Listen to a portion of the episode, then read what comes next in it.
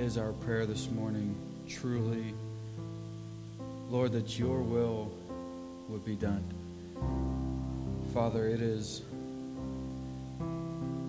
you who saves, it is you who is our hope. And it is your will, Father, that we desire to see come to fruition. And Lord, this morning, as we get into your word, uh, we just pray that to be true, that your spirit would go out um, into the world, change lives of the people who hear your word. We pray these things in your name. Amen.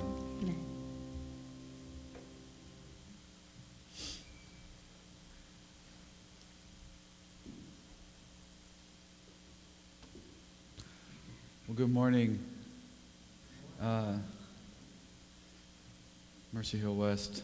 For those of you who don't know, uh, quick intro. My name is Matt Beachy, uh, pastoral intern here for Mercy Hill.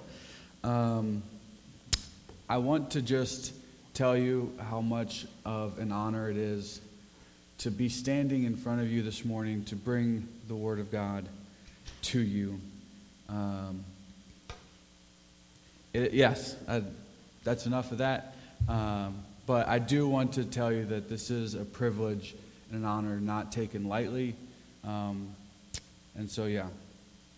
Uh, for those of you who don't know, uh, we have been uh, traversing through the book of Romans this year. Uh, this morning has us in the 15th uh, chapter. Uh, we'll be looking at the first 13 verses. Um, why don't we go ahead and we'll just read those and then we'll get into it. So, starting in verse 1, it says this We who are strong have an obligation to bear with the failings of the weak and not to please ourselves. Let each of us please our neighbor for his good, to build him up. For Christ did not please himself, but as it is written, the reproaches of those who reproached you fell on me. For whatever was written in former days was written for our instruction that through endurance and through the encouragement of the Scriptures we might have hope. May the God of endurance and encouragement grant you to live in such harmony with one another in accord with Christ Jesus, that together you may with one voice glorify God and Father of our Lord Jesus Christ. Therefore, welcome one another as Christ has welcomed you for the glory of God. For I tell you that Christ became a servant to the circumcised to show God's truthfulness in order to confirm the promises given to the patriarchs and in order that the Gentiles might glorify God for his mercy. As it is written, Therefore I will praise you among the Gentiles and sing your name. And again it says, Rejoice, O Gentiles, with his people. And again, praise the Lord, all you Gentiles, and let all the people extol him. And again, Isaiah says, The root of Jesse will come, even he who arises to rule the Gentiles. In him will the Gentiles hope. May the God of hope fill you with all joy and peace in believing, so that by the power of the Holy Spirit you may abound in hope. Let's pray. Father, thank you again so much for your word. Lord, we just pray for this time uh, that you would ultimately be glorified, that you would be exalted um, through your word. We pray these things in your name. Amen. Okay. So, uh, this morning, as a way of setup, I wanted to talk a little bit about something uh, that I unfortunately or fortunately know about is competition in sports specifically.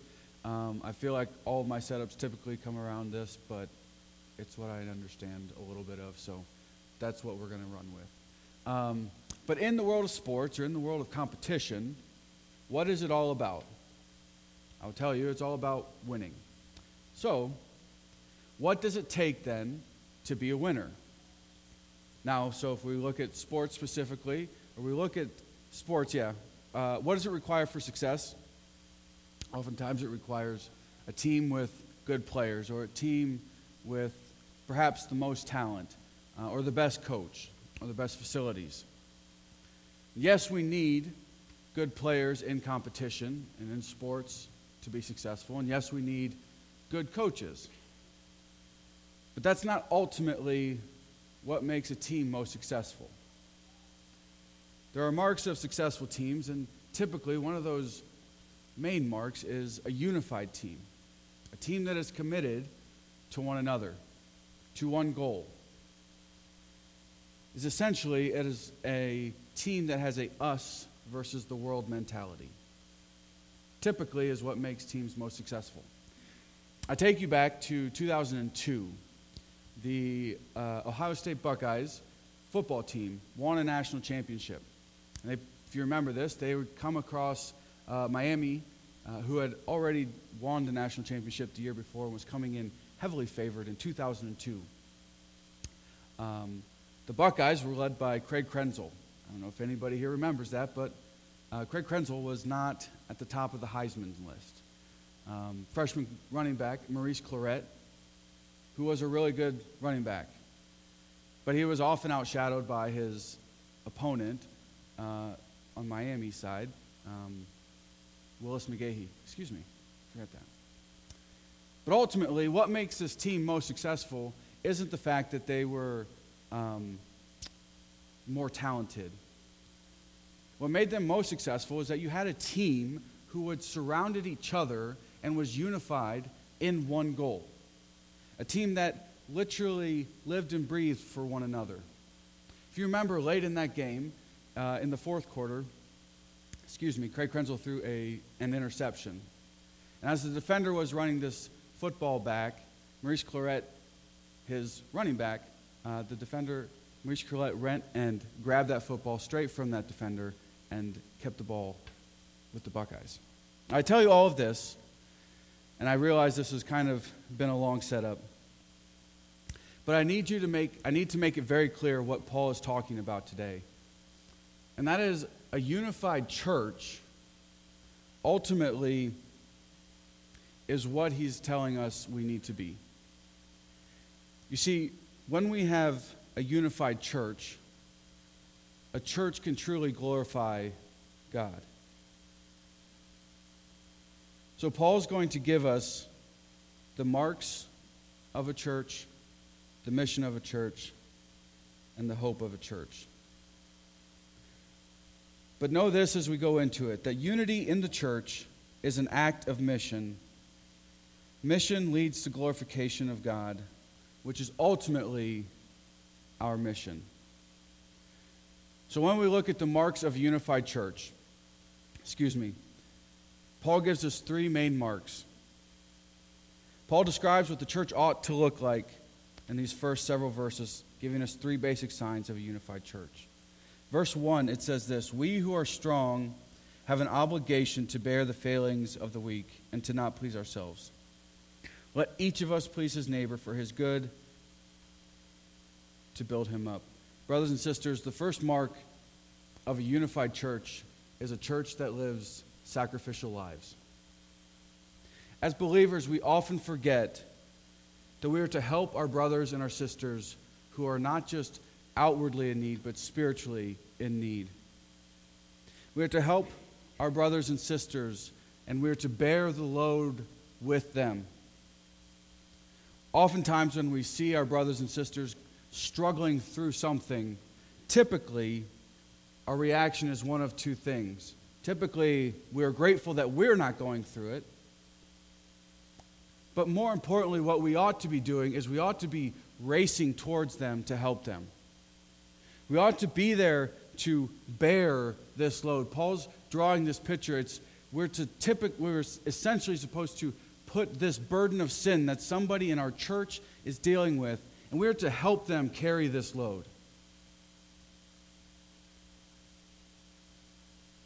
Are we carrying the load, brothers and sisters, of our brothers and sisters in their struggles? Are we bearing the weight of sin that our brothers and sisters are bearing on themselves? If you remember, Christ did this. He lived the ultimate sacrifice. Yes? On the cross, he bore the sin, the weight of the sin of the world. onto him. This is a picture of a unified church, a sacrificial people living for one another. Galatians 6 says this Brothers, if anyone is caught in any transgressions, you who are spiritual should restore him in a spirit of gentleness. Keep watch on yourself, lest you be tempted. Bear one another's burdens, and so to fulfill the law of Christ. It's not a question of should I help my brother or sister, or I'm not in the mood, or I'm too tired, or I'm not strong enough. It is an obligation, which means it is a responsibility. If we are going to be unified as a church, we must live sacrificial lives. As a member, as members of the same body, unified under Christ, when we see our brothers or sisters struggling with sin, let us stop criticizing and start helping one another. So we have the first mark, which is that of a sacrificial people. The second mark is that of a selfless people. Paul quotes Psalm 69, verse 9, and only the second half here. I want to read to you the first half of this verse. It says, For Christ, well, in verse 3 it says this For Christ did not please himself, but as it is written, the reproaches of those who reproach you fell on me.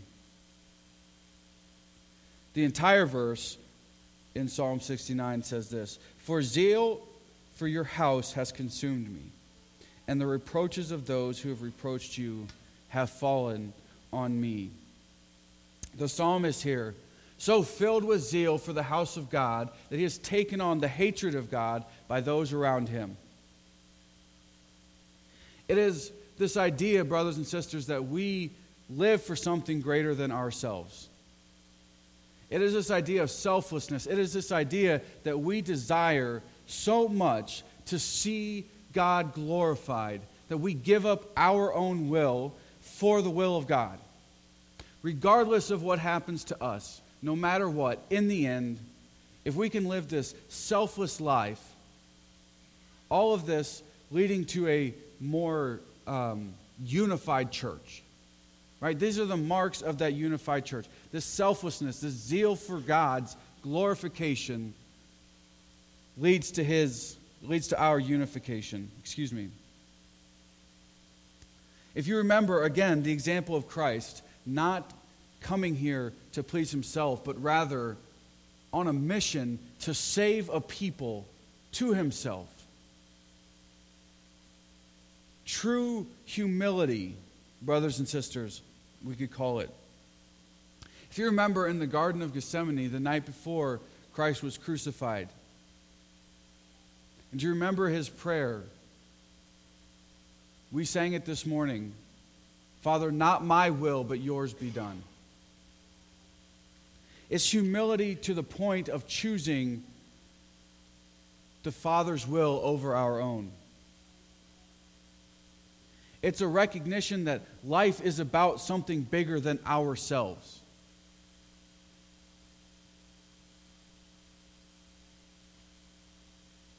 Brothers and sisters, is our zeal for the bride of Christ outweigh the zeal of our own will? True humility. C.S. Lewis said it best, I think, when he said, true humility isn't thinking of oneself less, or thinking less of oneself, excuse me, but thinking of oneself less. So, a second mark. So, we have two marks. We have a sacrificial body, we have a selfless body, and we have now the third mark a biblically based body. For whatever was written in former days, it was written for our instructions that through endurance and through the encouragement of the Scriptures, we might have hope. May the God of endurance and encouragement grant you to live in such harmony with one another in accord with Christ Jesus.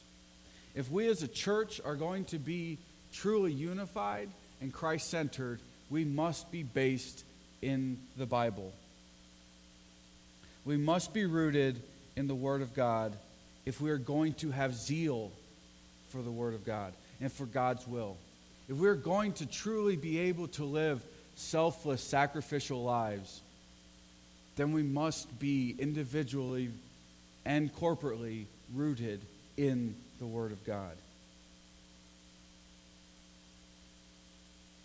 When we read the Word of God, we understand that it gives us hope. We understand that it is given to us, it was given to us along with the Spirit for our encouragement and our hope.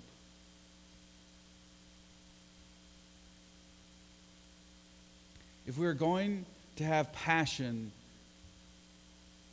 for God's glorification, then we must remain rooted in His Word.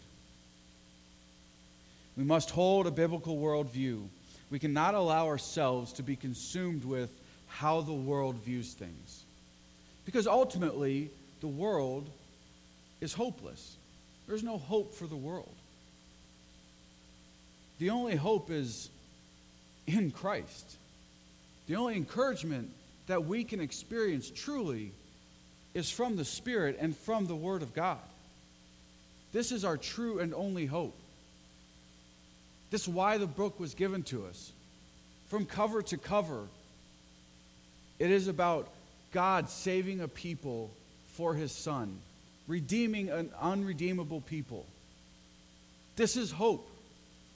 Hope in the promises to come. We see, excuse me, a broken world around us, and we see a hopeless world around us that tells us that we need to have hope in X, Y, and Z. Whatever. Pick your, pick your poison. Brothers and sisters, our only hope is found in this word.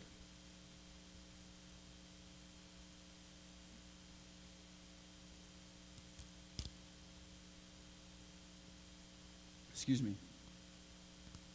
Nothing will bring us hope like the scriptures. So, why labor this point? Why labor this point of unity? It's very simple. That together you may, with one voice, glorify God and the Father of our Lord Jesus Christ.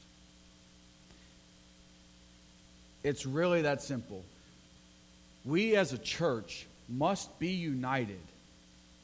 We must be living these lives that are self sacrificial, that are humble, that are rooted in the Word of God, to unite as one body so that we can, with one body, give glorification to God in one voice. When we can do this and be unified, He can be exalted. That's why we labor this point of unity. That's why we labor the point of living lives of self sacrifice and humility. That's why we encourage and implore people to remain in the scriptures so that there's hope, so that He may be glorified. Our unity in Christ brings light into a dark world. The simplest and best illustration to give of all three of these marks sacrificial, selfless, or humble is that of Christ crucified. You have one singular event that required sacrifice of Christ, the humility for the type of death it was. And then you have the greatest moment of hope is when he was resurrected. This is why we must be united, so that he may be ultimately glorified. Jesus prayed in John 17, I do not ask for these only, but for those who will believe in me through their word, that they may all be one, just as you, Father, are in me and I in you, that they may also be in us, so that the world may believe that you sent me. The glory that you have given me, I have given to them, that they may be one as we are one. I and them, you and me, that they may become perfectly one, so that the world may know that you sent me and loved them even as you've loved me. My prayer this morning, Mercy Hill, is that we begin to take this seriously. Being unified as a church. It must happen individually before it can be a corporate thing. We must individually remember that the people that we are sitting with right now, our brothers and our sisters in Christ, we need them. We need to bear their sins with them. And then, corporately, we can show a community, a world around us, the glorification of Christ. Are we living with zeal for the bride of Christ to the point of self sacrifice?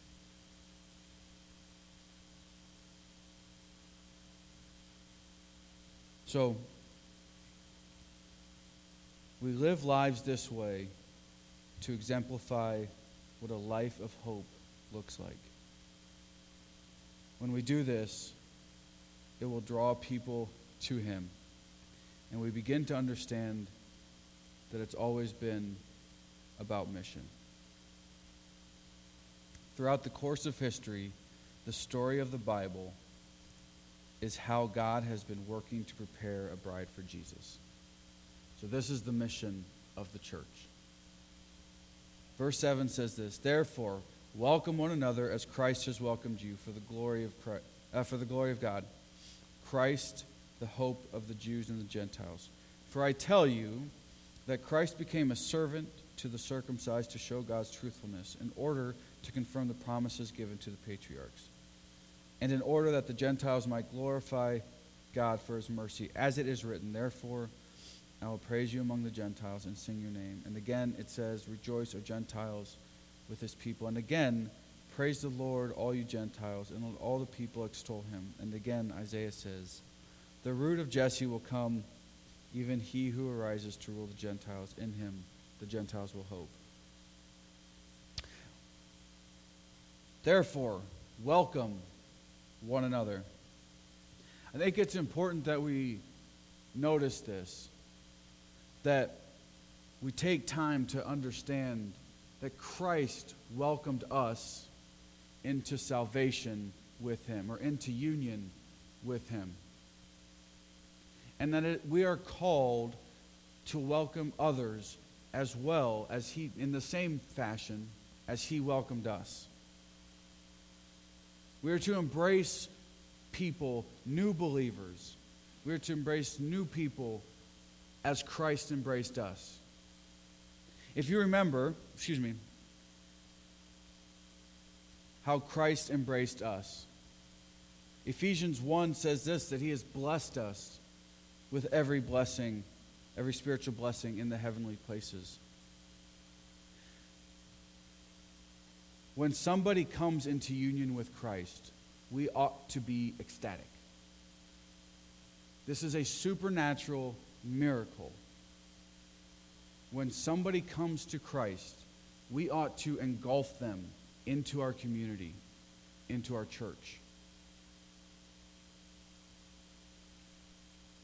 Because Christ did this for us. Because Christ, when we stood in opposition to him, dead in our trespasses, welcomed us into union with him. He welcomed us as the father welcomes home the prodigal son, arms wide open, rejoicing in union with him. We need to be a welcoming people, and we will be when we are unified. when we are unified as one, truly living on mission, we can welcome people into our church. Our mission is unity because the results of a unified church is hope for a hopeless world.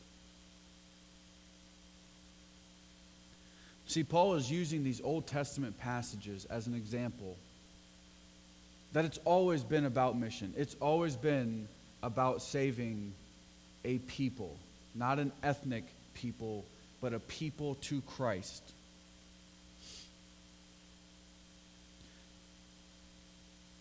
In verse 8, it says that Jesus became a, uh, uh, as Christ became a servant to the circumcised to show God's truthfulness in order to confirm the promises given to the patriarchs. Do you know why we have hope for things to come? Because we know that things that have been promised in the past or that were promised in the past all came to fruition. That's why Christ came originally to the circumcised or to the Jewish people. Because God had made a promise to Abraham, to the patriarchs, that it would be so. We have hope for the future because every promise that God has ever made, whether it was to Abraham, excuse me, Moses, doesn't matter. They all have come true. And we know that they will continue to be held true or they will continue to come true. Every promise he has made.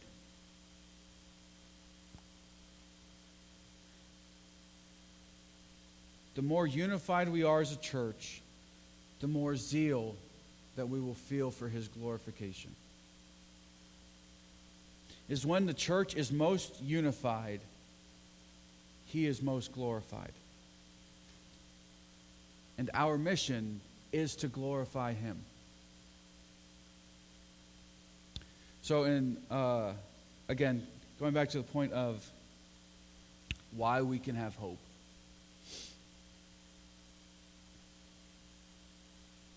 And what our mission is. When I was in high school, I was not particularly a great student. Luckily, though, I had learned that tests not super important for your total grade.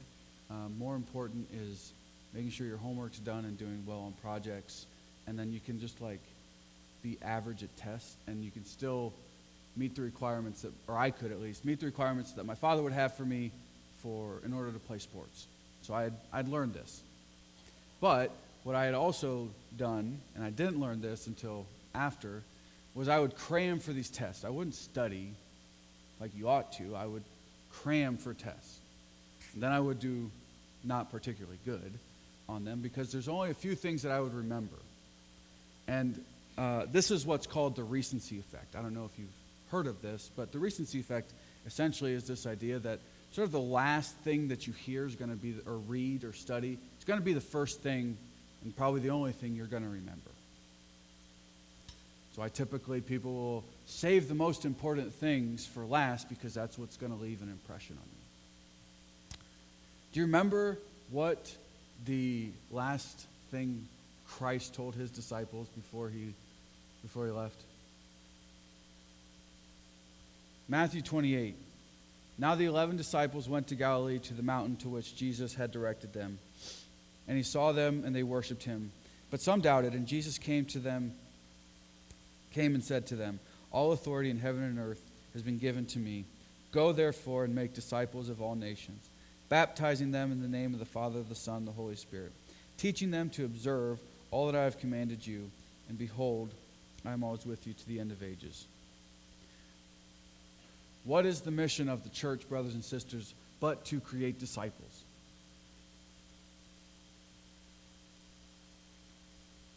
Again, Christ is most glorified when we are most unified. How do we be unified but to live this out? But to create disciples. To live self sacrificial humble, biblical lives with one another, discipling one another, unified, bearing each other's weight with one another, encouraging those who come in, giving each other endurance and encouragement through discipleship. This is how the mission is completed. This is how the gospel is experienced with one another.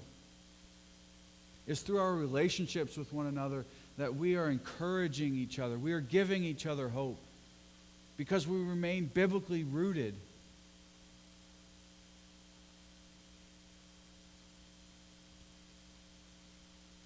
Let us truly live on mission and create disciples. The Lord has set forth the mission, so let us go do it. We must remain faithful to Him in the Word and His Word, excuse me, and not just pretend it, but truly live sacrificially, selfless, biblically rooted lives. And the one thing, so like, I don't know, I feel like I'm fairly old. Um, in my, I, when I was younger, I used to love to argue with people. And because typically I'm usually right, it was mostly just me confirming that somebody else was wrong. Uh, my wife would agree with, would obviously agree with that statement. In my older age, though, I've become, I don't know, probably just too tired to argue with people. It's not particularly worth it. I don't have the energy for it. Um, but I bring this up to you because nothing brothers and sisters, tears a church apart. Like arguing over secondary and tertiary issues. Paul warns us of this. Nothing will tear us apart more quickly than when we squabble or we argue over things that are not that important. 2 Timothy says this have nothing to do with foolish, ignorant controversies for you know that that breeds quarrels. And the Lord's servant must not be quarrelsome, but kind to everyone, able to teach, patiently enduring evil, correcting his opponents with gentleness. If unification of the body of Christ is our mission through discipleship, then we cannot spend time and energy arguing over things that are not important. So, in a hopeless world, what does churches a, a church's unity provide? Hope. A unified church provides hope. Romans uh, in verse 13, excuse me. May the God of hope fill you with all joy and peace in believing, so that by the power of the Holy Spirit you may abound in hope.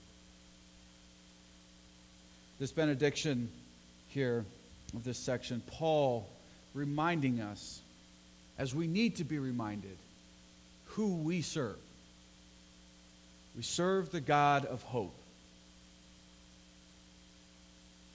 Again, in verse 5, he said the same thing. May the God of endurance and encouragement grant you to live in such harmony with one another in one accord with Christ.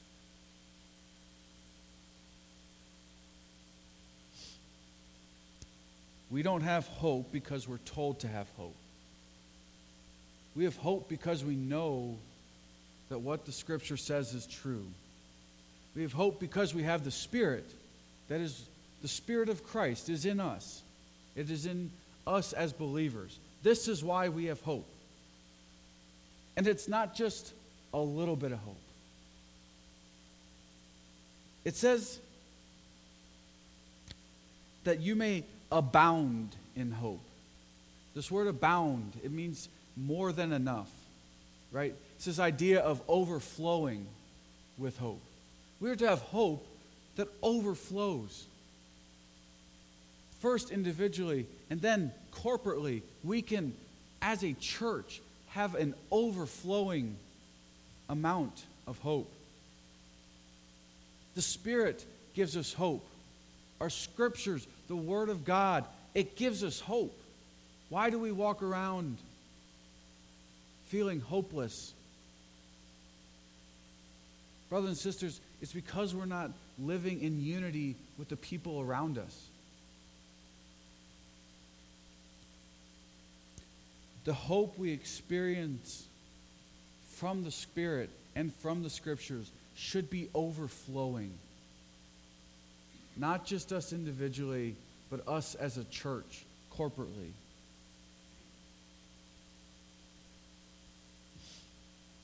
If we can have overflowing hope in a lost world, think of the glorification that that brings to the Father. Because this isn't about us. This isn't about, well, I'm going to be hopeful because then people will be like, oh, wow, that guy's super hopeful. There must be something different about him. No, we have abundance of hope because it glorifies God. It shows everybody that the Spirit of God is within us and that it gives us something to hope for.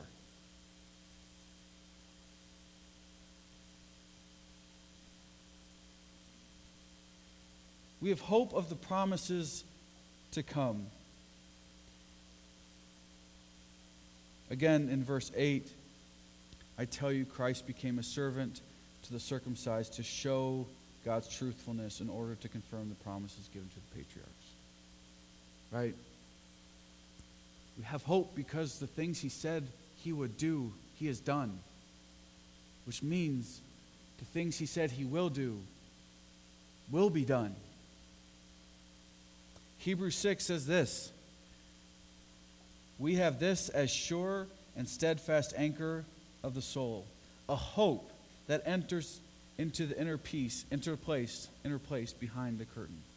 2 Corinthians 1 He delivered us from such deadly peril, and He will deliver us. On Him we have set our hope that He will deliver us again. 1 Thessalonians 5 But since we belong to the day, let us be sober, having put on the breastplate of faith and love and the helmet. A helmet, the hope of our salvation. Again, back in Romans 5, he said this Through him we have obtained access by faith into grace in which we stand and we rejoice in hope of the glory of God. Our hope comes from the Spirit that is within us. And when we allow ourselves or we allow that Spirit to commune through the Scriptures and bring us into a closer union with Christ, we can truly abound in hope. but we need each other. We need one another. We need the people around us. We need the body of Christ to be unified. It's kind of like this. Um, does anybody know people who uh, don't, like they say they're going to do something and then they don't do it? And then anytime they say something, you're like, they're like pretty sure, like, yeah, we're going to, I'm definitely doing this. And then they don't ever, and we just lose all hope that whatever they say is going to be done. We don't know that, like, typically they, you know, get called liars because they say they're going to do things and they never do it anyhow, right? But we lose all hope in anything that they say is going to be done. Brothers and sisters, this is the opposite of what we have in Christ. It's a simple illustration, but it's, I think it works. Christ has said what would happen. We know it's going to happen because he has confirmed, excuse me, he has fulfilled all of the prophecies that were told in the Old Testament. Our hope now is that what he has said will happen will. We live in a hopeless world that is seeking. Christ is the hope and by extension, a unified church brings hope into a hopeless world.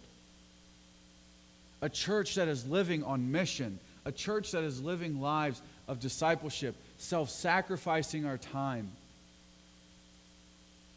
our selfless humility, our dedication to one another. for the ultimate glorification of God. We have the promises of eternity spent in love with Christ. The world does not have that. When we live unified and we have hope abounding, the Spirit will draw people to itself. We are to then be welcoming. We are to know, engulf them. I used it earlier, so I'm going to stick with the verb. We are to bring them in welcomely, loving, as to glorify God. It is through discipleship then that we continue to instill hope into one another.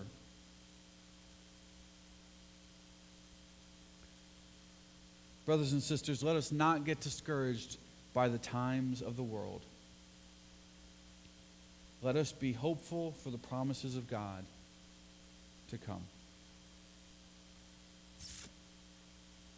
This life is not uh, an easy one. Jesus said in John 15, If the world hates you, know that it hated me before it hated you. Remember the word I say to you, as a servant is not greater than his master. If they persecuted me, they will also persecute you. This is why we serve a God of encouragement and endurance. Things that require endurance and encouragement are often not easy things. But we serve a God, the God of encouragement, and the God of endurance, and the God of hope. The Lord has given us His Word, He has given us His Spirit within us, brothers and sisters. Our mission is to be unified. He has given us each other, He has given us His church to live in unification, to abound in hope, so that He ultimately is glorified.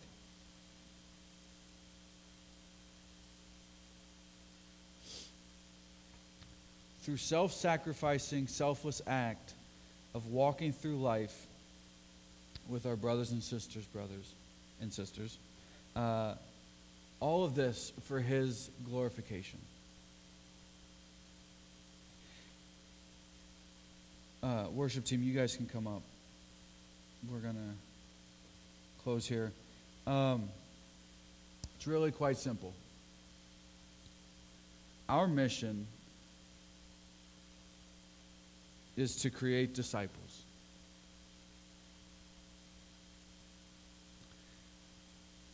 Creating disciples does many things.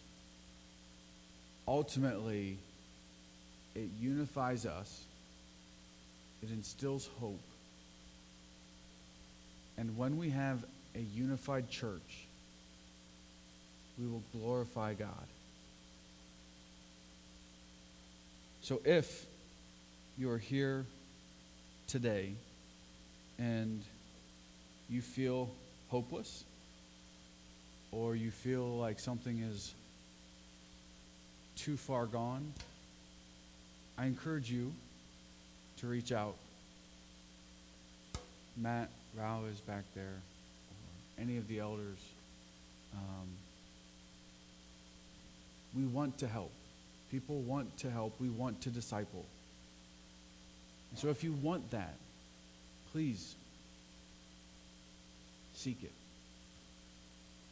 And if you see somebody struggling, brothers and sisters,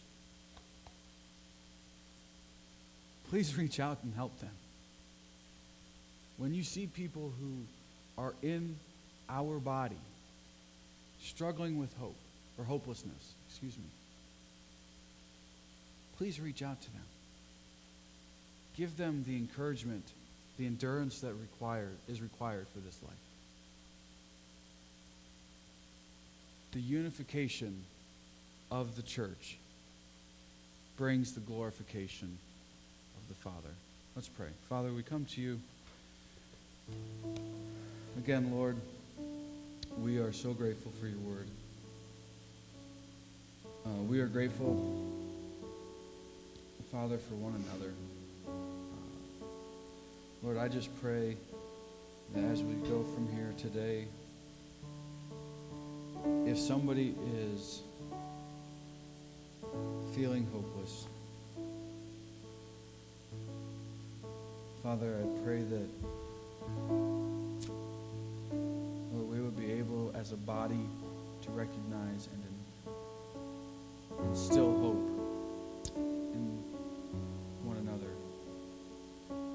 we could become unified as a body so that you ultimately are glorified. We pray these things in your name. Would you stand with us, please?